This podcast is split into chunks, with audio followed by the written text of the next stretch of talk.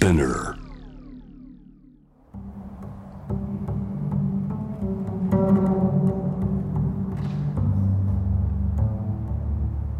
藤原信也新東京漂流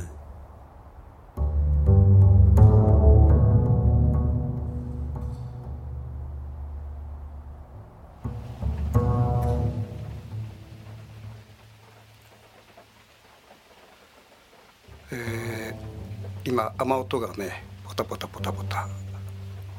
先週の八角堂の録音に続いて、え今日1月28日木曜は、えー同じく八角堂から録音してんですけども。先週以上に雨がかなり降ってましてね。それでポタポタポタポタ音がすると。そういう状況ですね。あのー今週からですね、えー何回かになるかわからないけども日本以外の海外のコロナ事情そこにお住まいの方のこうリアルな声をですね聞いてみたいなと思って、まあ、以前にもそのニューヨークのメイだとかフランスのにお住まいのあの浅野さんだとかそういう方にお話をお聞きしてなかなか有意義だったんだけどもこの日本という国はね非常にまあ特殊っていうか僕はまああちこち海外、えーあちこち見てるからあの非常に痛切に感じるんだけども日本という国はね自分の国しか興味がないんですよ。いろんなまあ外国で特徴なのはね一国主義ではなくて情報のやっぱりあのいろんなあ風通しっていうかな海外の情報の風通しがあるわけですね。それがこの日本に帰ってくるとねもう一国主義になってしまう。もうコロナ問題なんてこれ本当もう日本だけの毎日毎日毎日このコロナコロナコロナ日本のコロナっていうでごくたまにね海外の情報スッスッと入っていくんだけどもこれはもう付け足し日本の情報を何らかの形でこう補強するためにちょっとこう入れるみたいなそういう程度の報道しかないわけね。でこのね日本のその一国主義的な報道のあり方って僕は非常に気持ち悪いんだな。でその中で、えーそのコロナの報道過剰報道によってみんながストレス溜めていくというそういう状況が現れているわけですね。えーそこで今回は、えー日本以外の国々の方が、えーその国に住んでいてどのように、えーこのコロナ問題を感じていらっしゃるのか、えーそういう話をリモート通信で、えーお聞きしたいと思っています。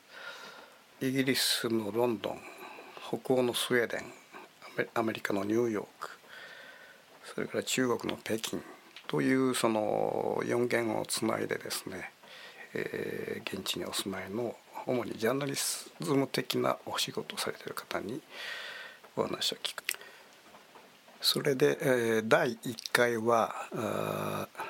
イギリスのロンドンにお住まいの森園優さんイギリスに20年ぐらい住んでおられて、えー時々帰国されるような形の生活をお送りになっているそのユウさんのお話を聞いたんですけれどねこなかなか面白かったですね。やっぱこういうね現地のその実際にこの生活している日本人の話というのはやっぱちょっとこうテレビで報道するようなねなんかこう鳥っぺんのもんじゃなくてやっぱり僕らの金銭に触れちゃうわけですね。まあ、そういう意味ではこのポッドキャストに非常にも最適なあ録音だったなというふうに思ってます。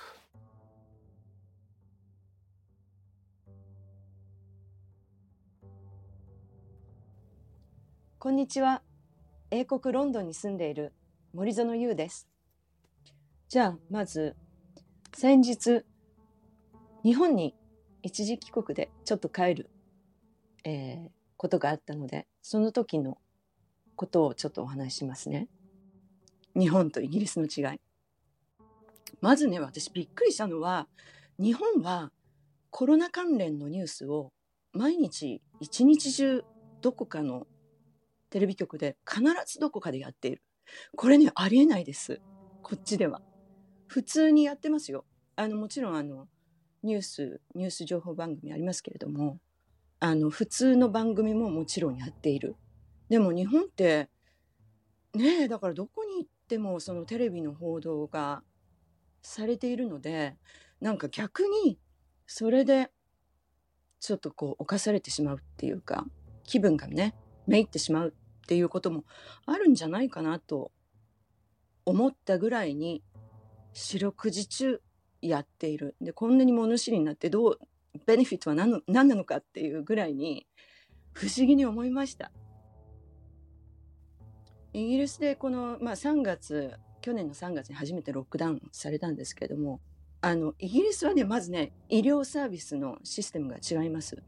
えっと、ナショナルヘルスサービス NHS というふうに呼んでますけれどもこれは国民医療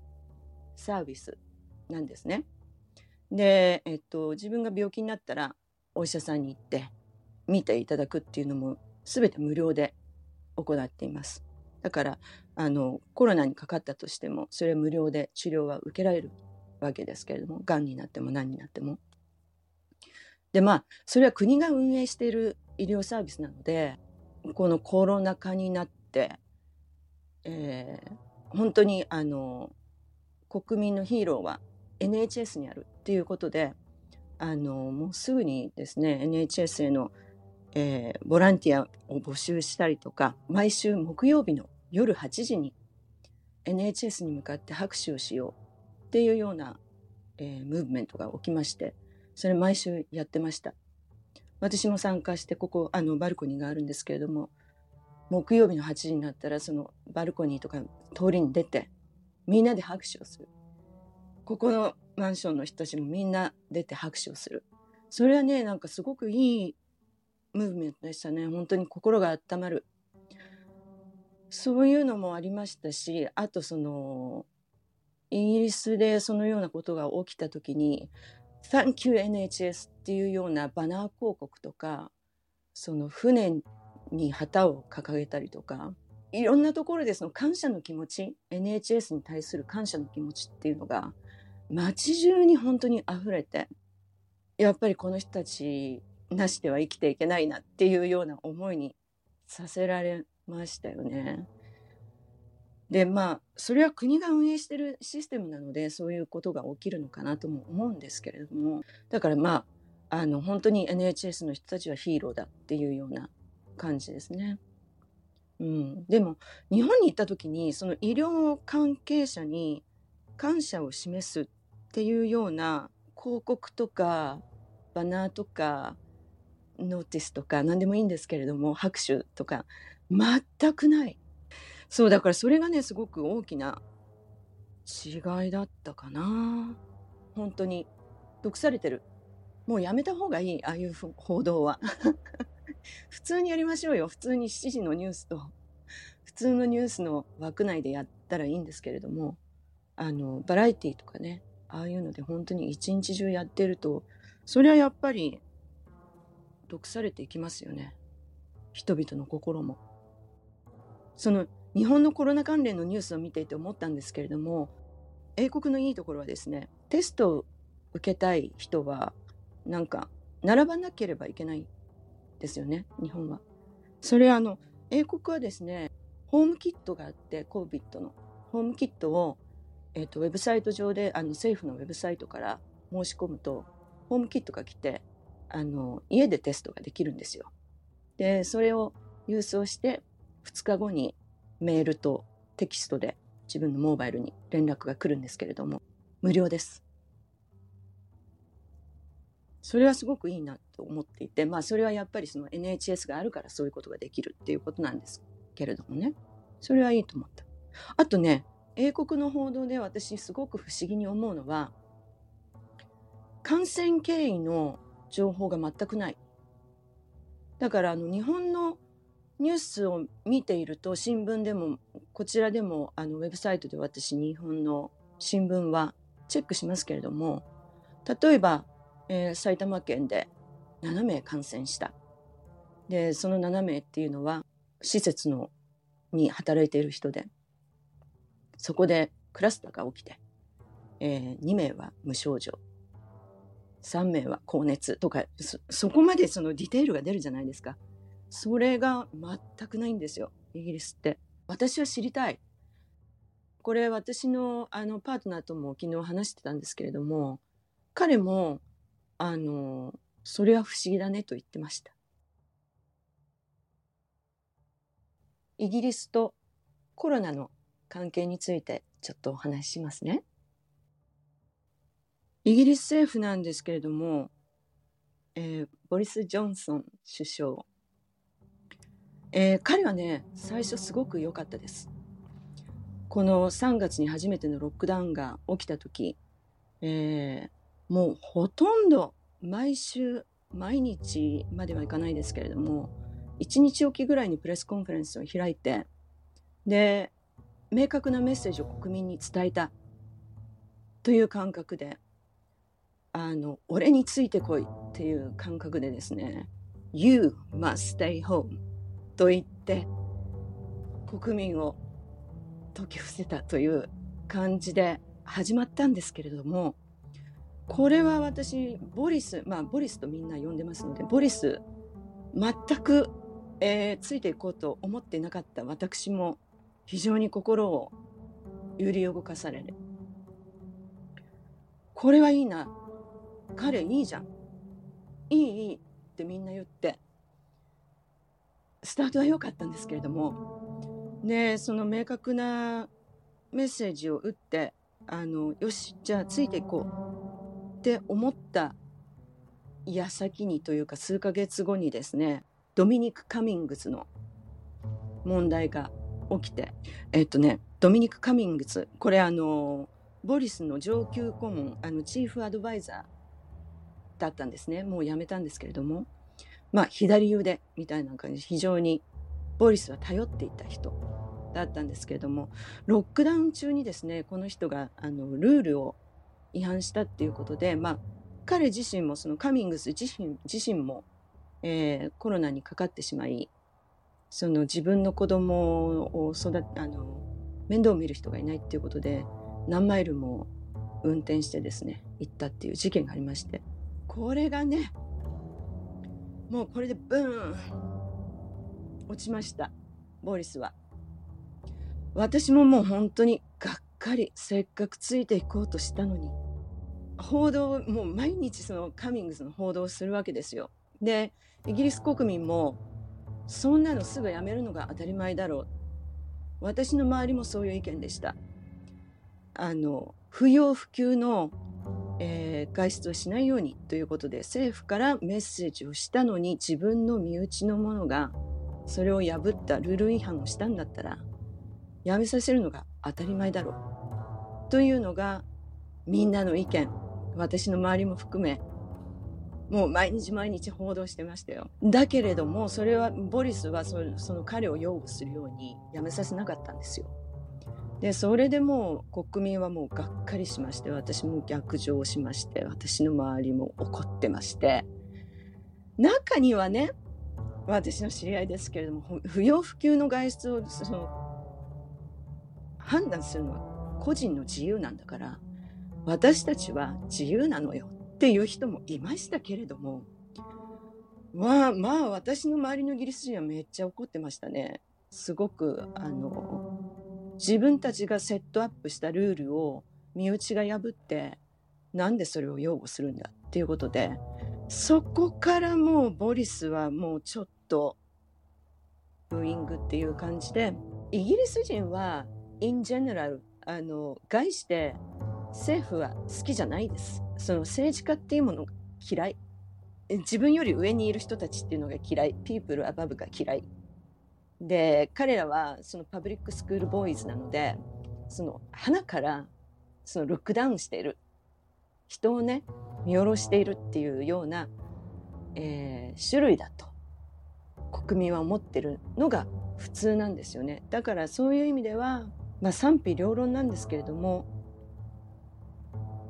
このパンデミックが始まった時は結構そのボリスは普通のパブリックスクールボーイだと思ってたんですけれども、えー、本当にスタンディングアップして国民を導く首相になったっていうのがすごくやっぱ実感はありましたねあの頃は。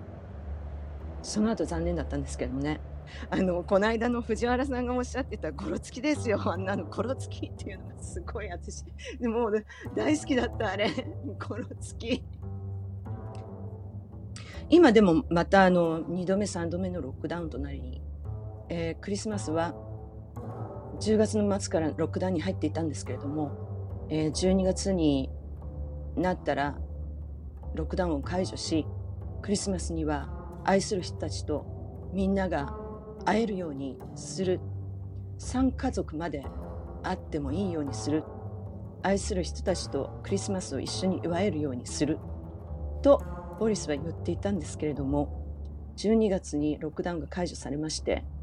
えー、その辺りから減っていくべきの感染者数が全く減らず増えていく一方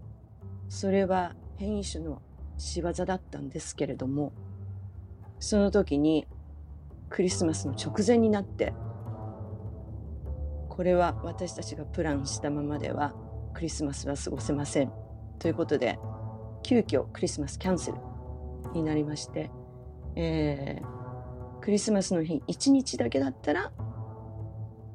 OK っていうことだったんですけれども、えっ、とね、その時は何家族か忘れましたけれども、一家族だったと思います。一家族か二家族だったと思います。でも、規制はできなくなったんですよ、それで。全員。あの、国民全員のクリスマスがキャンセルになったわけです。それはもう、もう意気消沈ですよ。イギリス全土。でもその時は別にもうもう本当にライオットとか起きるんだろうかって思ってたんですけれどもその時はもうこれは致し方がないっていうことで静かなクリスマスを国民は過ごしましてでまああの年末もまた感染者数増えましたけれども今のところは、えー、1月中旬後半になってからはだんだん減り始めている。なのでまあボリスもですね信用を取り戻そうとしている最中というかなんとか頑張っているというところだと思います。イギリスのメディア BBC はねやっぱりあの公平な立場でやってると思いますよ。で特に隠してるっていうことも私自身はあまり思わないです。まあでも個人の好き好きなので BBC は絶対見ないあのガーディアンだけ読むっていう人もいれば左翼だったらね ガーディアンなんですよねこっちはね。っていう人もいますしまあでも私は BBC はすごく公平な目で見てるなっていうのは思いますのでまあでも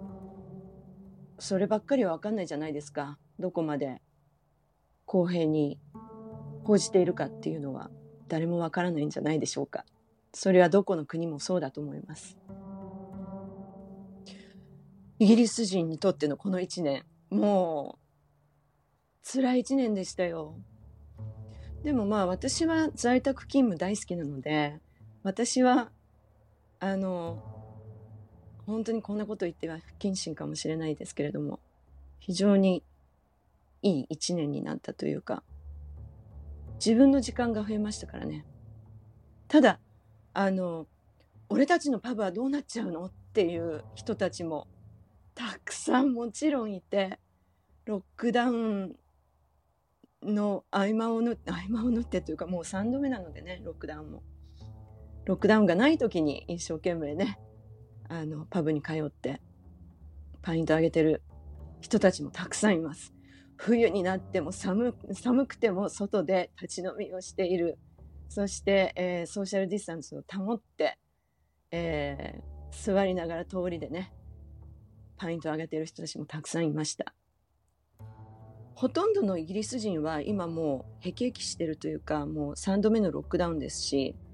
もうエンドレスに感じるこのパンデミック。もうちょっとさすがの私在宅大好きな私もですね。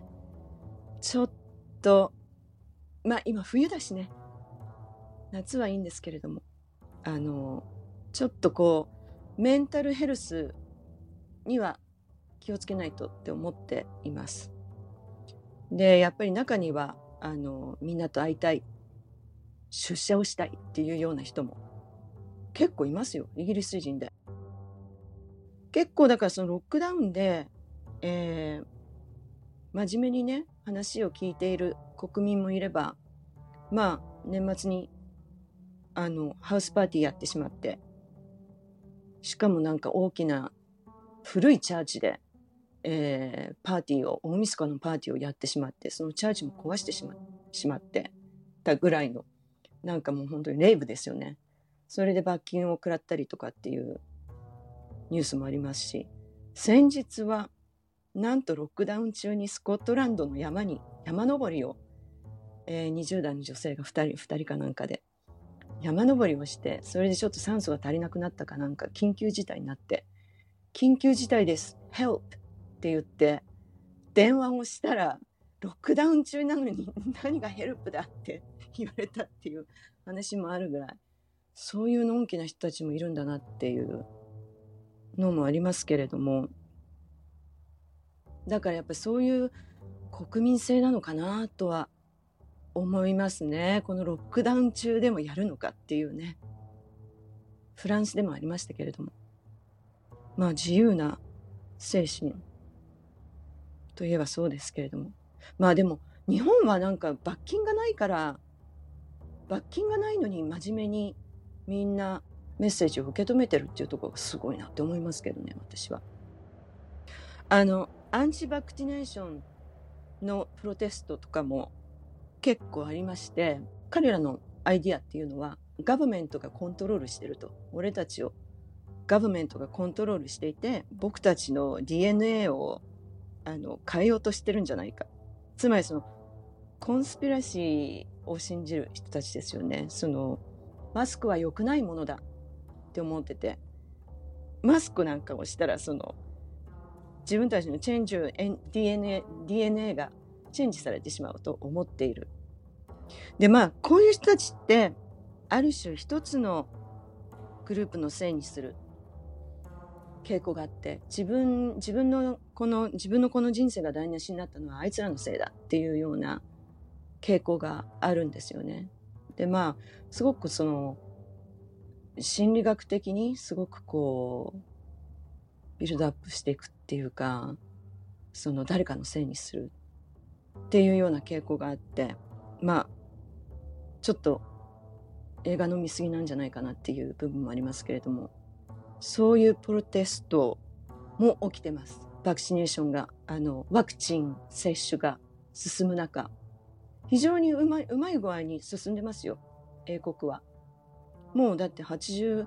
えっ、ー、と80歳代の人は75%済みましたということなのででも中にはそのアンチバクネーションの人たちもいるっていうことなんですけどね。まあだからあの昨年これが始まってこれは戦争だって言い始めた人がいてであの私のパートナーも自動車の会社が酸素吸入器をえー、製造し始めた生産し始めたというニュースを見てこれはなんかもう戦争だ。その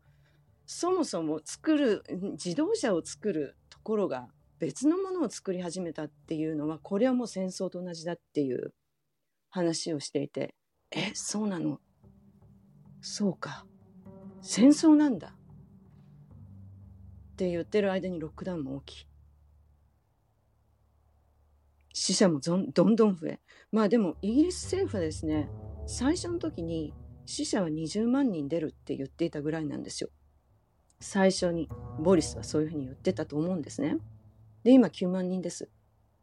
でその20万人っていう数字を聞いた時に嘘でしょって私は思ったんですけれどもどんどんどんどん死者は増す一方で、えー、ついこの間まで10人に1人って言われてたところが8人に1人になりみたいな感じなんですよね。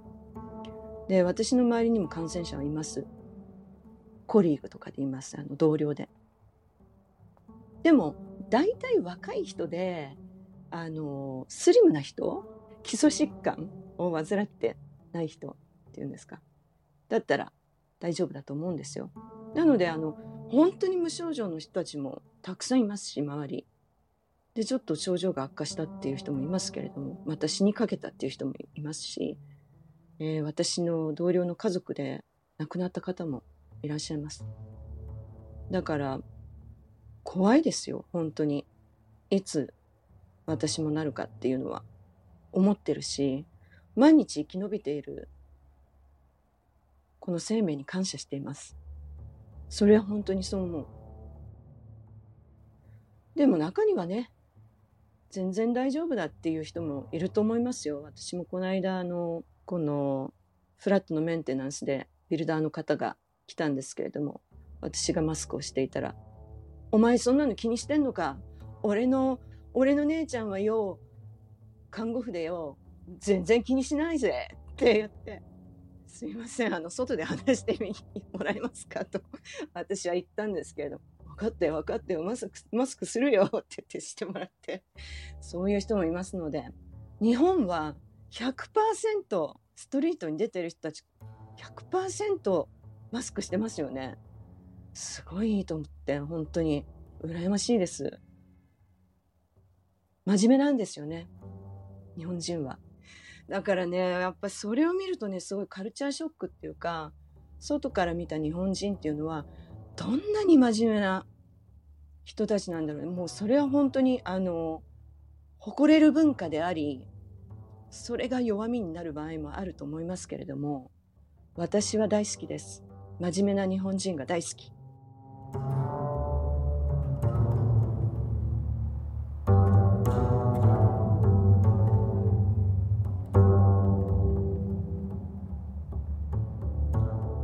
まあ、というわけであの森園の優さんのお話をお聞きしたんだけども、えー、面白かったですね。で特にねあのイギリスの医療体制というのがいわゆる医療ってのはみんなタダだっていうのびっくりしちゃってね。メガネのレンズまでこれタダなんでしょでこれは日本の保険制度っていうのは随分こう国民に手厚いなというふうには僕思ってたんだけどもまあそんなもの問題しないくらいに、えー、国民医療サービス NHS というのがあって国民が病気になった時全て無料でやっていくというこれはまあアメリカイギリスからねこう移民でこう、まあ、いろんな国も移民したんだけどもその主にイギリスのこう移民国であるアメリカなんかこれ真逆でですねアメリカで病気になったらもう大金がかかると、えー、僕の知り合いのねあのジャーナリストが骨折したことがあってそこで、えー、骨折のまあ治療をしたと。単なる骨折ですよ足の。これでね150万かかったびっくりしちゃってね。だからめったに病気できない国なんですよアメリカは。下手したら破産しちゃうから、まあ、そういう意味でこのイギリスの医療体制の凄さっていうのはまざまざとこれ森園さんの話によって、え感じたわけなんだけども、まあ、さらにこう僕が感じいるのは、えーこのコロナ時代においてその国民の全ての人が、えー、向くようにベランダに出たりとかいろんなとこ出て、えー、医療をに従事されてる方々に拍手を送るという、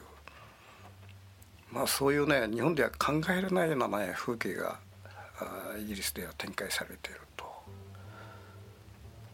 まあ聞き及ぶことによるとその医療の方がタクシーに乗った場合でもですねそれを聞いてこれただだと。そういうとこまでね、えー、このコロナいわゆる死に向かい合ってる医療に従事されている方々に対するリスペクトと感謝というのが国民に行き渡ってる。これは人と人とがですねこの今ギスギス殺伐としてるこの状況の中でコロナの中に飛び込んで医療をされている方に対する国民の感謝というもの、まあ、これはまあ普通にあってしかるべきことなんだけどもそれがイギリスにおいてはそういうふうにまあ展開されてるということを聞いてまあなんか心温まる話だなと。まあ、翻ってそれを聞きながらですねこの日本人というのは一体何者だと僕は思うのね。これ医療従事者となるとこれはやばいと。それでなんかこう、えー、誹謗中傷するような電話をかけたりとかですね。それからその家族は医療従事者従事者だからその子供がその、えー、保育園に来ることを少しこうなんていうかな非難したりとかわけわからんことが起きてるわけですね。でこれはねまあ世界の七不思議の一つっていうかねコロナ時代における一方イギリスまあこれはフランスでも同じだと思うんだけども医療従事者自分たちのその犠牲になっている方々に対する感謝っていうのがあるんだけどもこの日本の場合は逆なっていくというこの怖さ。これは一体どこから来てんだろうというふうに僕は思う。いつも思ってんだけどね。まあ、一つはね、あのまあ、先ほどこの報道の在り方に関しても、えー、ユウさんお話になってたんだけども日本に来るともうコロナコロナ朝から晩までコロナコロナ一辺倒でねその情報に溺れてコロナのなんかストレス溜めてるというその風景がなんか不思議に思い不思議に覚えたというふうにお話しされてるんだけども。あのね日本っていうのはねこうある一つのものに一点集中していく傾向が、まあ、この20年すごくどんどん進化してるわけね。でこれは何かというと皆が同じ方向を向いてしまってるこれは戦前と同じようなね風景が今別の形で僕は現れてると思ってるんだけどもその原因っていうかまあ要因をこうずっとたどっていくとねやっぱ農耕民族のメンタリティというものにどうしても行き当たらざるを得ないのね。っていうのはね農耕民族っていうのはねあのもうその生産形態がみんな同じ方向向かなきゃいけないわけですよ。例えば田んぼ一旦の田んぼがあってまあ江戸時代なんかその一旦の田んぼの中で20人ぐらい30人ぐらいずっと一列並んで、えー、その土手の方に太鼓を生やす人間がいてドンドンとやるそのリズムに合わせてみんなこう田をあの稲を植えていくという。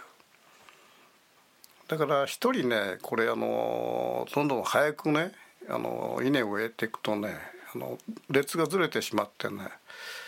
この田んぼのその列がねこう乱れてしまうわけね。だからどうしてもその一つのこの温度をとってその温度に合わせて稲を植えていくというこの一列でずっとこう一人も飛び出さないような形で植えていくとかね。そういうまあお米の文化っていうか、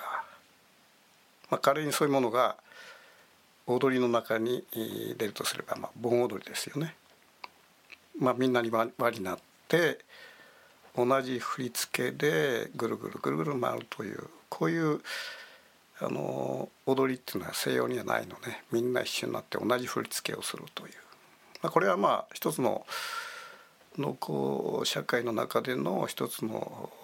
人間の風景なわけでそれは決して悪いことでは僕はないと思うそういうことによって生産性が増えるわけだから保てるわけだからねただそういうメンタリティーが結局日本人の中に残ってて、えー、それが何に反映していくかというと同調圧力ですよね。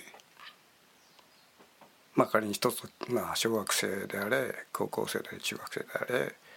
そこの教室で、まあ、50人いると。そこでちょっと跳ね上がったようなちょっと個性的な人間がいて何かを言うと袋叩きにするみたいなね。そういうこうさっきの田んぼの話じゃないんだけども一人こう稲を植えるのどんどんどんなんか前に行っちゃまずいわけで。そうするとどうしても同調同調圧力との中で同じ行動をとって出過ぎないようにするというまあ日本人って今農耕とは言えないんだけどもそういうメンタリティーが残っててそういうことがおそらくねこの日本人一般の日本人がこの医療に対する対し方の不可思議な状況中かそこにもねなんか僕は現れているような気がするんだな。医療をしているコロナに接してるっていう人はマジョリティではなくて、ま、極めてマイノリティな方々ですよね。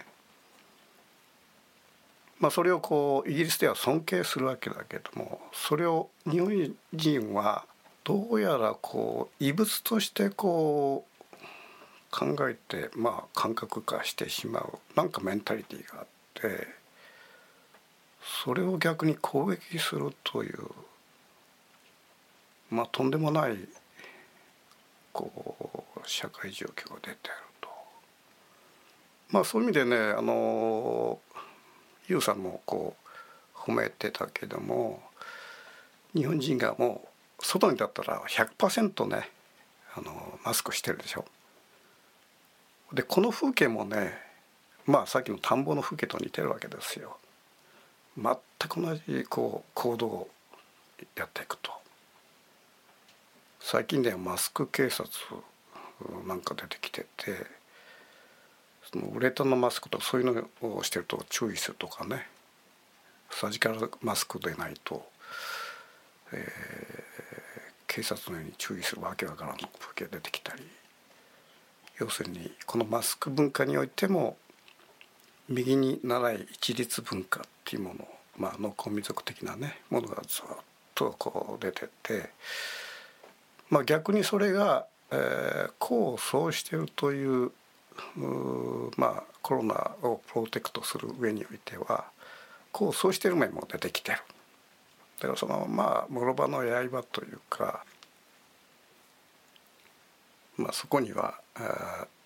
いい面と悪い面と両方如実に出てきてるわけですね。日本人のメンタリティの中で、えー、医療従事者を叩くみたいな本当不可思議な風景が出てきてるわけですけども例えばまああの一昨年ですかあのシリアで長年こう監禁されて出てきた安田純平さんなんかが日本に帰ってきた時ですねこれもまたあの日本人は袋叩きにしたでしょう自己責任論というのを掲げてでこういうねあのもうすでに報道者が入れないような場所に単身でフリーの人が入って命がけで入って金にならんですよこれはね。もうそういうものを情報を取ってきて世界に報道するというこの姿はまあ医療従事者がですねコロナに向かい合ってると同じような風景なんだけどもそれすら、えー、帰国した時にえー、そういう異質な行動をしているものを袋叩きにするという。これあの以前ですねフランスのジャーナリストが同じようにあのシリアで、えー、監禁されて、えー、何年か監禁されて帰ってきた時にですねその時志らく首相がですね直々、えー、空港に迎え出てそれで国民はそれに対してあの拍手を喝采をするというそういう風景とはまあ逆対称なことが起きるわけね。っていうのはこの西欧っていうのは個の行動を重んじる個の行動によってそれが一つの旗旗印となって、えー、そこにこう社会が動いていったっていうその例えばフランスと革命なんかあったように個人っていうものがものすごく生きる社会なんだね。まあそういう意味でこのコロナ問題一つにと対してやっぱりその海外ヨーロッパ西欧と日本人のメンタリティの違いっていうのがねあの今回のユウさんのお話によってすごく浮かび上がったなと。まあそれはね決してまあこういうことがねあの自分たちのメンタリティーがこういうものだということが分かることは翻ってそれを自分で自覚して、えー、後の行動に結びつけるという意味ではねやっぱり必要非常に必要なことだと僕は思いますね。という意味で、まあ、今回はあのいい話が聞けたなと。そういうふうに思ってます。